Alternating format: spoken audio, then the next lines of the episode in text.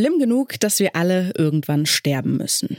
Da ist es immerhin ein kleiner Trost, dass wir weitgehend selbst entscheiden dürfen, wer am Ende von unserem Tod profitiert, also wer etwas erbt.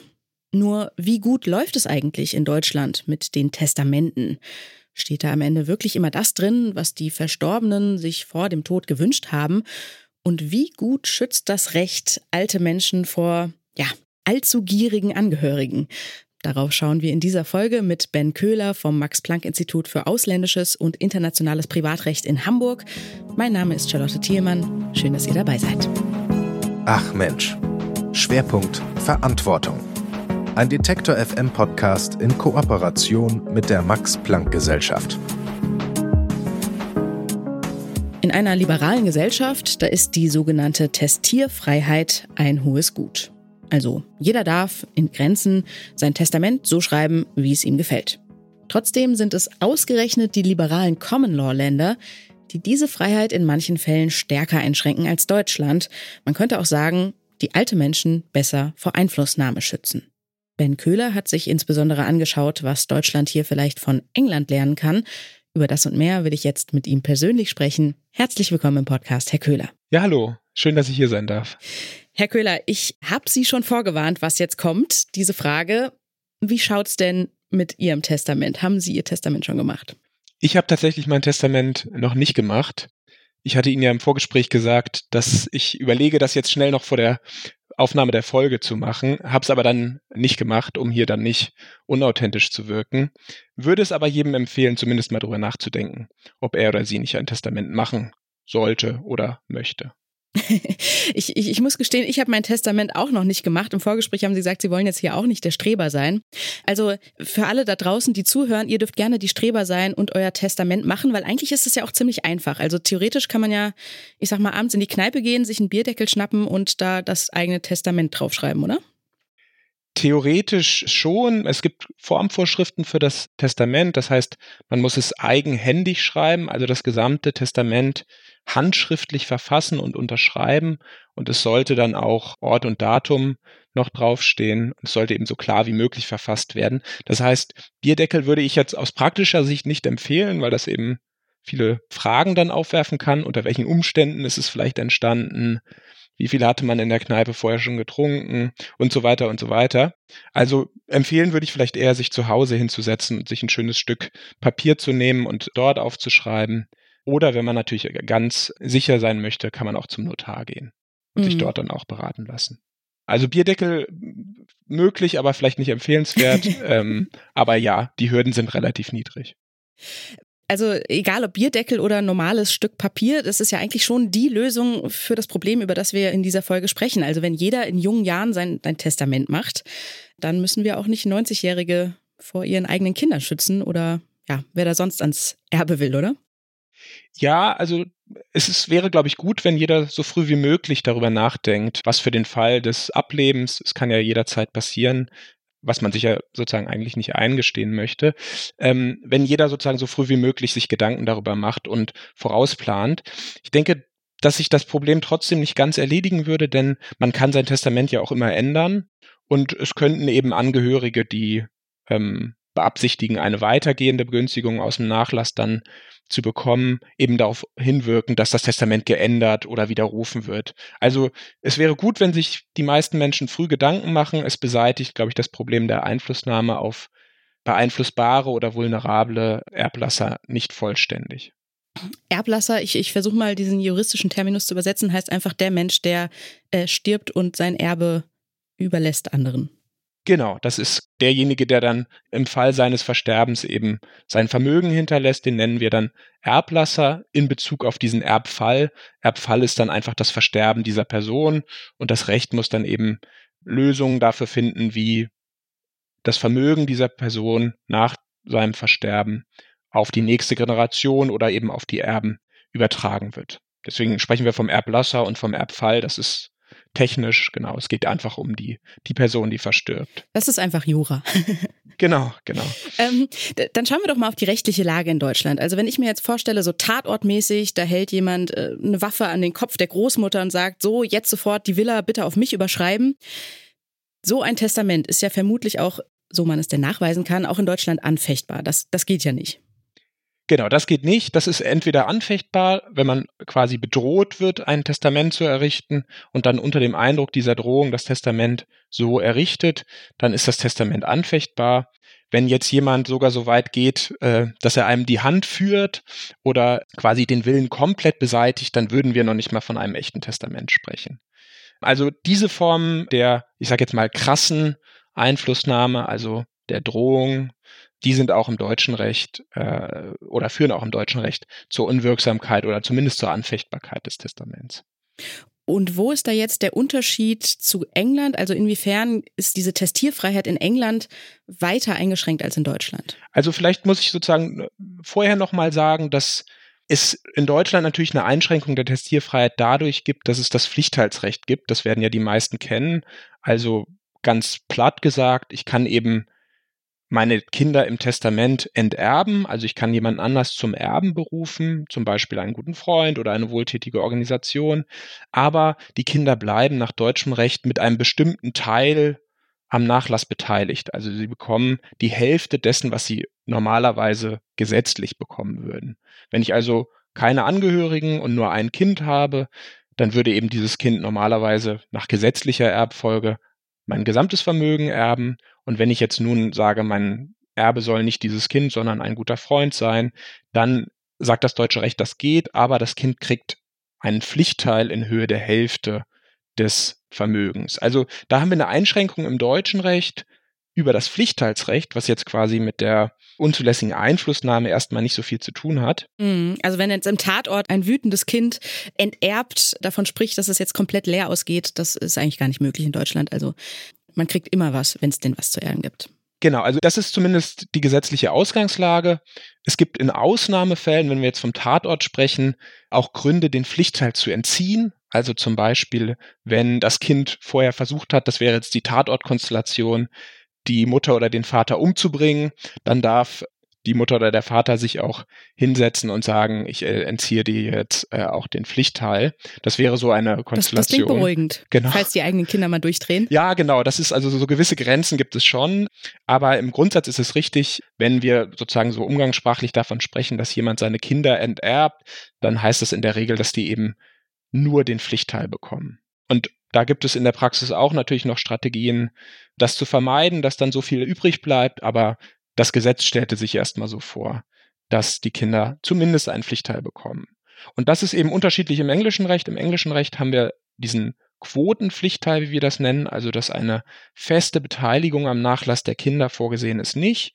Wir haben da ein anderes System, das im Ermessen des Gerichts steht, wie viel vom Nachlass ein Kind bekommen sollte, wenn es enterbt wurde. Also da kann das Kind dann, nachdem es enterbt wurde, eben zum Gericht gehen und sagen, ich habe nichts bekommen, ich bräuchte aber was, bitte gib mir was, liebes Gericht. Und das Gericht entscheidet dann anhand, so zumindest mein Eindruck, sehr unnachvollziehbaren Kriterien, ob ein Kind was bekommt oder nicht. Also das sozusagen nur vorausgeschickt, um zu zeigen, es ist jetzt nicht so, dass die Engländer die Testierfreiheit insgesamt deutlich stärker einschränken, als das deutsche Recht das tut. Jetzt, wenn wir uns den Fall dieser unzulässigen Einflussnahme, also das Problem, dass bestimmte Angehörige vielleicht auf die Erblasserin oder den Erblasser einwirken, damit ein bestimmtes Testament errichtet wird. Wenn wir uns dieses Phänomen anschauen, dann können wir vielleicht schon sagen, dass das englische Recht da etwas großzügiger bei der Anfechtung solcher Testamente ist als das deutsche Recht.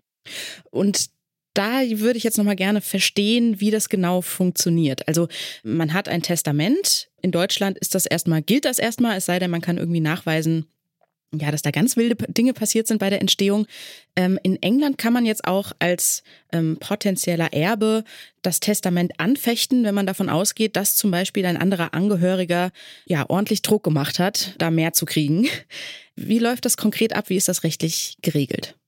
Genau, also es gibt in England den Begriff oder das Rechtsinstitut der sogenannten Undue Influence, also ist fast ein bisschen schwer zu übersetzen, ungebührliche, unzulässige Einflussnahme würden wir vielleicht sagen.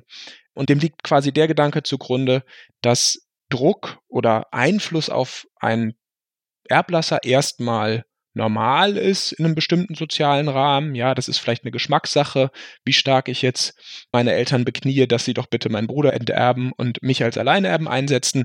Dafür hat man vielleicht nicht besonders viele Sympathien, aber erstmal ist das keine rechtliche Frage, sondern eine, die sich im sozialen Bereich abspielt.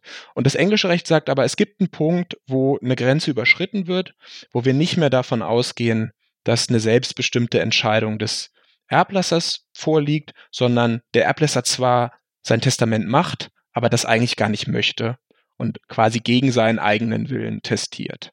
Also nur um das kurz richtig einzuordnen, da geht es jetzt nicht darum, dass man sagt, okay, die Mutter ist 85 Jahre alt und dement und kann eigentlich, also es ist sozusagen gar nicht zurechnungsfähig, sondern da geht es wirklich um, ja komm, lass uns das nochmal anschauen und ich habe hier mal was für dich durchgestrichen und geändert. So kann man sich das vorstellen?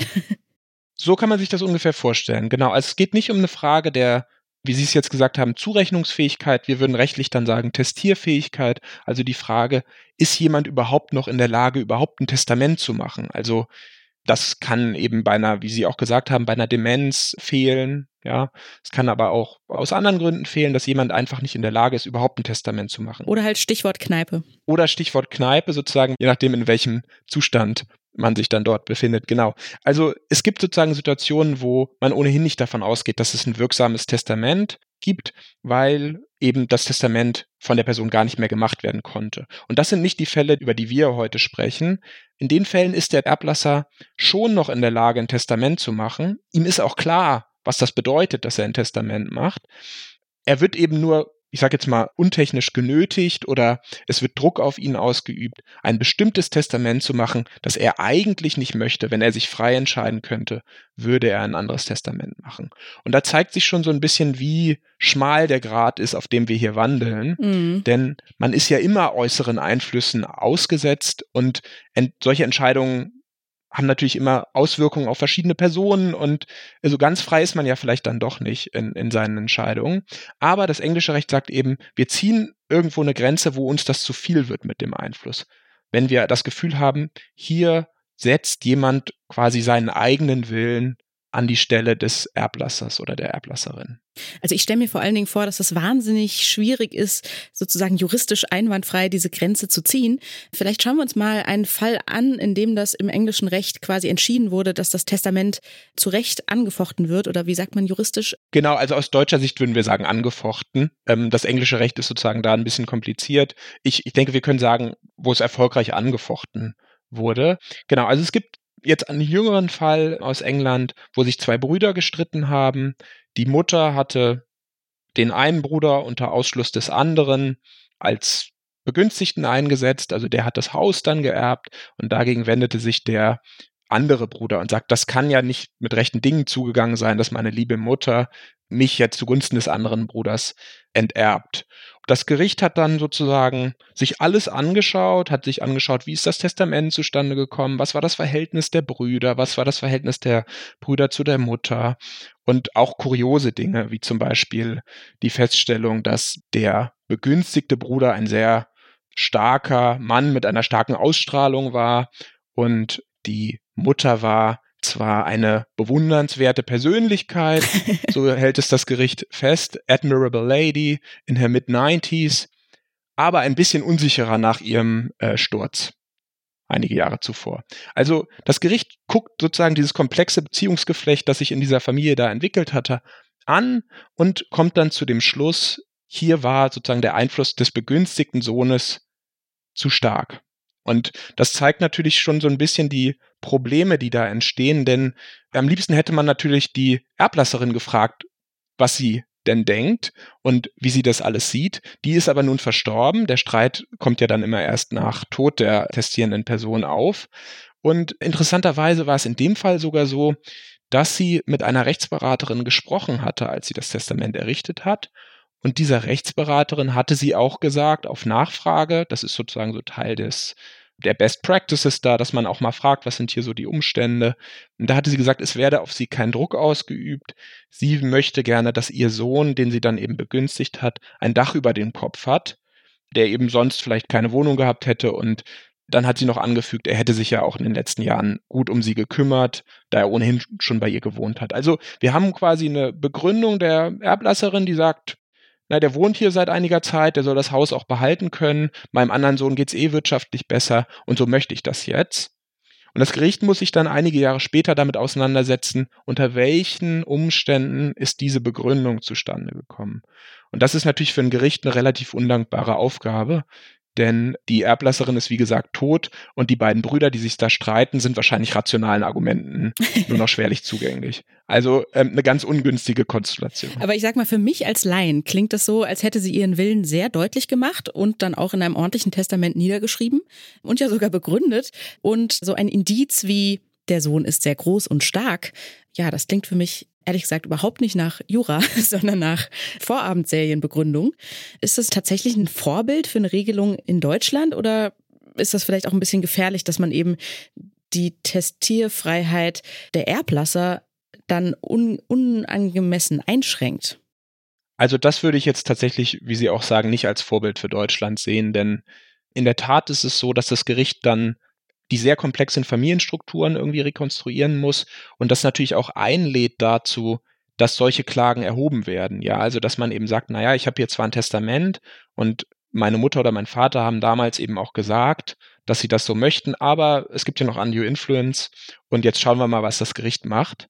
Das kann natürlich auch in solchen Situationen, wo man vielleicht persönlich enttäuscht ist, sich zurückgesetzt fühlt, ein Ventil sein, um diesen Ärger irgendwie zu kanalisieren und zu sagen, und jetzt hole ich mir mein Recht vor Gericht. Und das sind aber eigentlich Klagen, würde ich zumindest sagen, die man sich nicht unbedingt als Gericht oder als Gesetzgeber wünscht, denn es gibt wahrscheinlich am Ende dann nur Verlierer. Also das würde ich sagen, ist kein Vorbild. Was man sich überlegen kann, ist, ob man sozusagen an der bestehenden Regelung vielleicht ein bisschen dreht, dass man sagt, wir weichen den Begriff der Drohung ein bisschen auf oder erweitern den Tatbestand ein bisschen, um der Lebensrealität so ein bisschen näher zu kommen. Also verstehe ich das richtig? Man sagt sozusagen, es ist nicht nur nicht okay, eine Waffe an den Kopf zu halten, es ist auch nicht okay, zum Beispiel jeden Tag dieses Thema auf den Tisch zu bringen und mit eigenen Vorschlägen Druck zu machen. Genau, also es gibt noch sozusagen so ein paar andere Beispiele für Drohungen, die vielleicht praktisch häufiger vorkommen als die Waffe am Kopf, was eigentlich relativ klar ist, dass jetzt zum Beispiel die klare Drohung, eine Pflege abzubrechen, also wenn man sagt, ich pflege dich jetzt in Zukunft nicht mehr, wenn du jetzt nicht zugunsten von mir oder meiner Familie ein Testament errichtest, dass das eine unzulässige Drohung auch wäre, die zu einer Anfechtungsmöglichkeit führt. Also selbst wenn man jetzt sagt, eigentlich wärst du ja nicht zur Pflege verpflichtet, aber diese Verknüpfung von Abbruch der Pflege und Testament, das hält man... Klingt auf jeden Fall wahnsinnig gemein. Das klingt gemein und ist natürlich für den Betroffenen oder die Betroffene dann auch extrem einschneidend und deswegen sagt man, das wäre schon eine unzulässige Drohung, wenn man es denn dann beweisen kann. Genau, aber wie Sie sagen, also man könnte sozusagen solche Formen der Einflussnahme, wo man sagt, es wird quasi ein Erblasser so lange bearbeitet, bis er irgendwann nachgibt, ohne dass man jetzt Konsequenzen androht, aber dadurch, dass man das eben immer wieder aufbringt, auf ihn oder sie einredet und quasi nicht locker lässt und irgendwann wird dann sozusagen nachgegeben. Da könnte man schon sagen, dass man in einen Bereich kommt, wo man vielleicht auch im deutschen Recht etwas großzügiger sein könnte. Auch da haben wir natürlich dann wieder Beweisprobleme, das versteht sich. Eine andere Möglichkeit wäre auch, bei den Drohungen ein bisschen großzügiger zu sein, dass man eben sagt, naja, wenn ich bedroht werde, also wenn ich schon mal nachgewiesen habe, dass es so eine Drohung gab, dann gehen wir davon aus, dass aufgrund dieser Drohung auch das Testament entstanden ist. Also es gibt einen ganz interessanten Fall aus Bayern, das ist jetzt auch schon 30 Jahre her, aber da war es so, dass vor Gericht vorgetragen wurde, dass die Tochter, die dann eben auch als Erbin unter Ausschluss der Söhne eingesetzt wurde, die Erblasserin bedroht habe, indem sie gesagt hat, also sie würde jetzt die Erblasserin im Brunnen ertränken, wenn sie nicht sie als Erbin einsetzt und hat, um dem so ein bisschen Nachdruck zu verleihen, einen Stuhl in das Gartenhäuschen geworfen.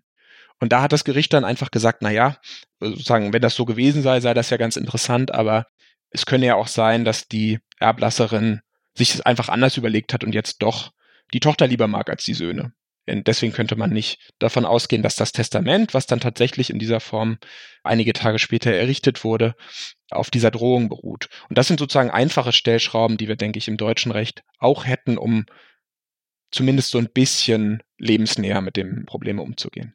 Also die Rechtslage ist ja ein bisschen anders in Deutschland als in England, einfach weil es ein anderes Rechtssystem ist. Sie haben erzählt, dass diese Undue Influence-Regelung auch in England lange Zeit als totes Recht galt. Also heißt eigentlich, wurde nicht angewendet. In Deutschland gab es für diesen speziellen Fall, ja, oder gibt es eigentlich bis heute keine richtige Regelung. Wie kommt das denn eigentlich historisch zustande, dass man die Testierfreiheit schützt, aber halt nicht diesen Einfluss rechtlich regelt? Ja, das ist eine ganz interessante Frage, weil, wie Sie sagen, wir das auch in beiden Rechtsordnungen beobachten können, dass es eine sehr lange Zeit gibt, auch in England, wo diese Art von Beanstandungen nicht erfolgreich waren, also wo diese Anfechtungen einfach nicht dazu geführt haben, dass das Gericht gesagt hat, wir erkennen jetzt Undue Influence an. Und also ich glaube, dass man das erklären kann, zumindest für Deutschland, damit, dass es im 19. Jahrhundert, als das BGB entwickelt und oder vorbereitet wurde und dann eben auch verabschiedet wurde, es eigentlich eine weitgehende Einigkeit gab, dass man also die Testierfreiheit möchte und dass man davon ausgeht, dass eben freie Bürger diese Testierfreiheit auch ausüben können. Und gleichzeitig hat man aber erwartet, dass man sich dann auch gegen solche Formen der Druckausübung, wenn man überhaupt drüber nachgedacht hat, durchsetzt. Also dass der Erblasser dann eben seinen Willen gegen diesen Druck durchsetzt. Ja, also man stellt sich quasi einen widerstandsfähigen, starken Bürger vor, der eben allenfalls von einer wirklich schlimmen Drohung sich beeindrucken lässt und nicht für. Und ein Mann wahrscheinlich, ne? Wahrscheinlich ein Mann, genau. Also das wäre sozusagen nochmal eine separate Unterhaltung wahrscheinlich, wie auch diese. Wir haben es ja in dem englischen Fall gesehen, diese Gender-Stereotypen, die da auch reproduziert werden, das Bild von dem gesamten sozialen Phänomen prägen.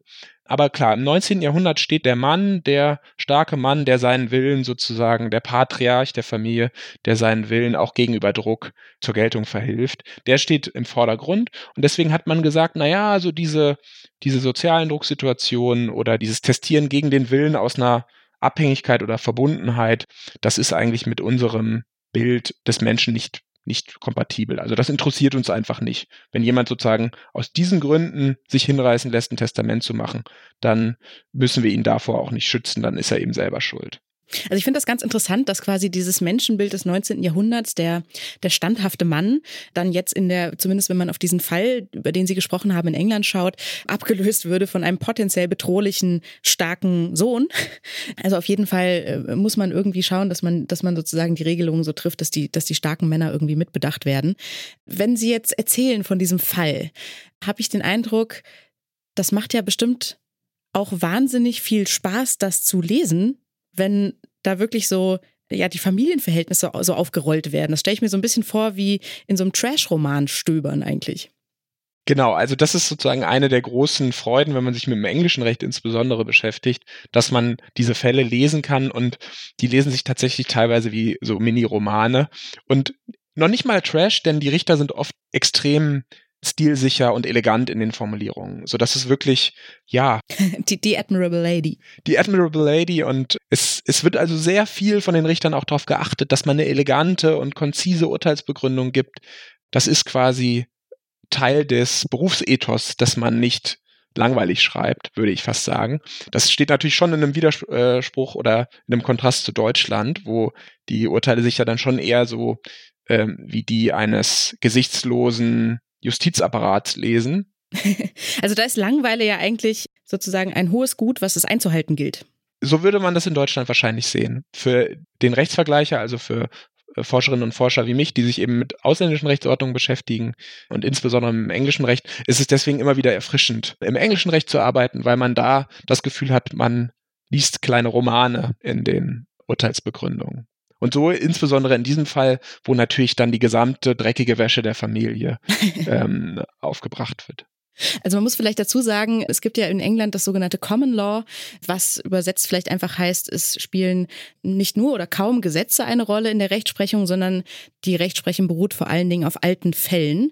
Im Gegensatz zu Deutschland, wo man sich eben auf die Gesetzbücher stützt. Ist das eine adäquate Zusammenfassung der Unterschiede der Rechtssysteme? Also im Ausgangspunkt gibt es diese Einteilung, dass man sagt, es gibt Common-Law-Rechtsordnungen, insbesondere England und die Rechtsordnungen, die auf dem englischen Recht aufbauen. Die nennt man dann sozusagen Common-Law-Rechtsordnungen. Und dann demgegenüber stehen die sogenannten Civil-Law-Rechtsordnungen, die kontinentaleuropäischen Rechtsordnungen und die Rechtsordnungen, die auch, wie Sie gesagt haben, Gesetzbücher als maßgebliche Quelle des geltenden Rechts, insbesondere im Privatrecht, haben. Das ist sozusagen so eine Grundtaxonomie oder eine Grundunterscheidung in der Rechtsvergleichung, die allerdings, das würde ich zumindest sagen, das würden, denke ich, viele andere auch sagen, zusehends an Bedeutung verliert. Also es gibt auch in Deutschland viele Bereiche, wo die Rechtsprechung eine sehr, sehr große Rolle einnimmt, also wo man aus dem Gesetz selbst das geltende Recht nicht erkennen kann, sondern eben die Rechtsprechung kennen muss. Und es gibt auch in England und in den USA, die eben auch eine große Common-Law-Rechtsordnung sind, auch mittlerweile sehr viele Gesetze, die natürlich auch die Rechtsprechung dann binden. Aber im Ausgangspunkt ist das der Unterschied, dass also im dem Common Law, das auf dem englischen Recht beruht und insbesondere in England, eben die Gerichte für die Fortentwicklung und für die Schöpfung des Rechts zuständig sind und dass man in den kontinentaleuropäischen Rechtsordnungen eben Gesetzbücher hat. Wie gesagt, ich glaube sozusagen, diese Unterscheidung hat an Aussagekraft verloren, aber die gibt es immer noch.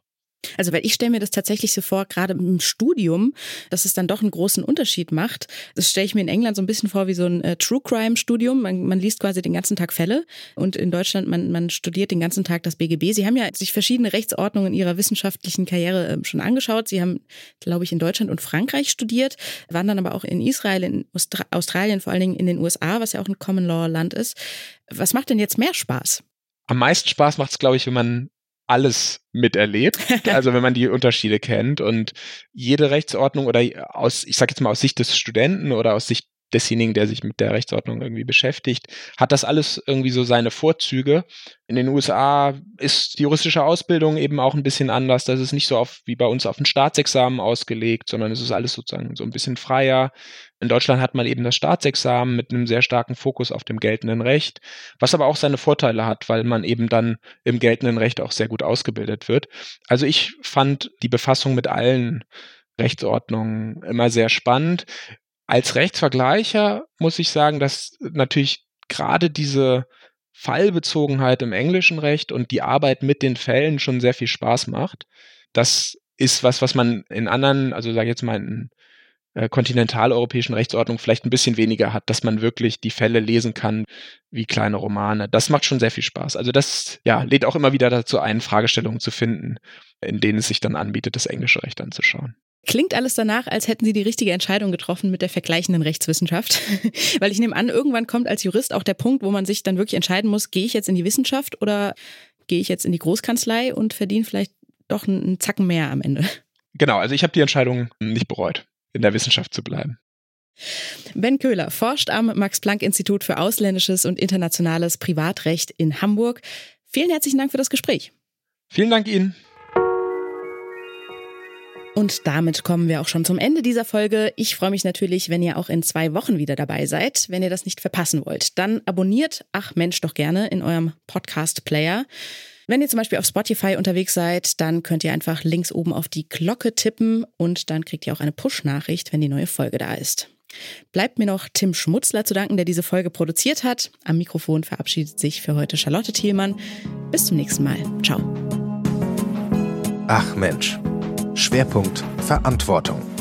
Ein Detektor FM Podcast in Kooperation mit der Max-Planck-Gesellschaft.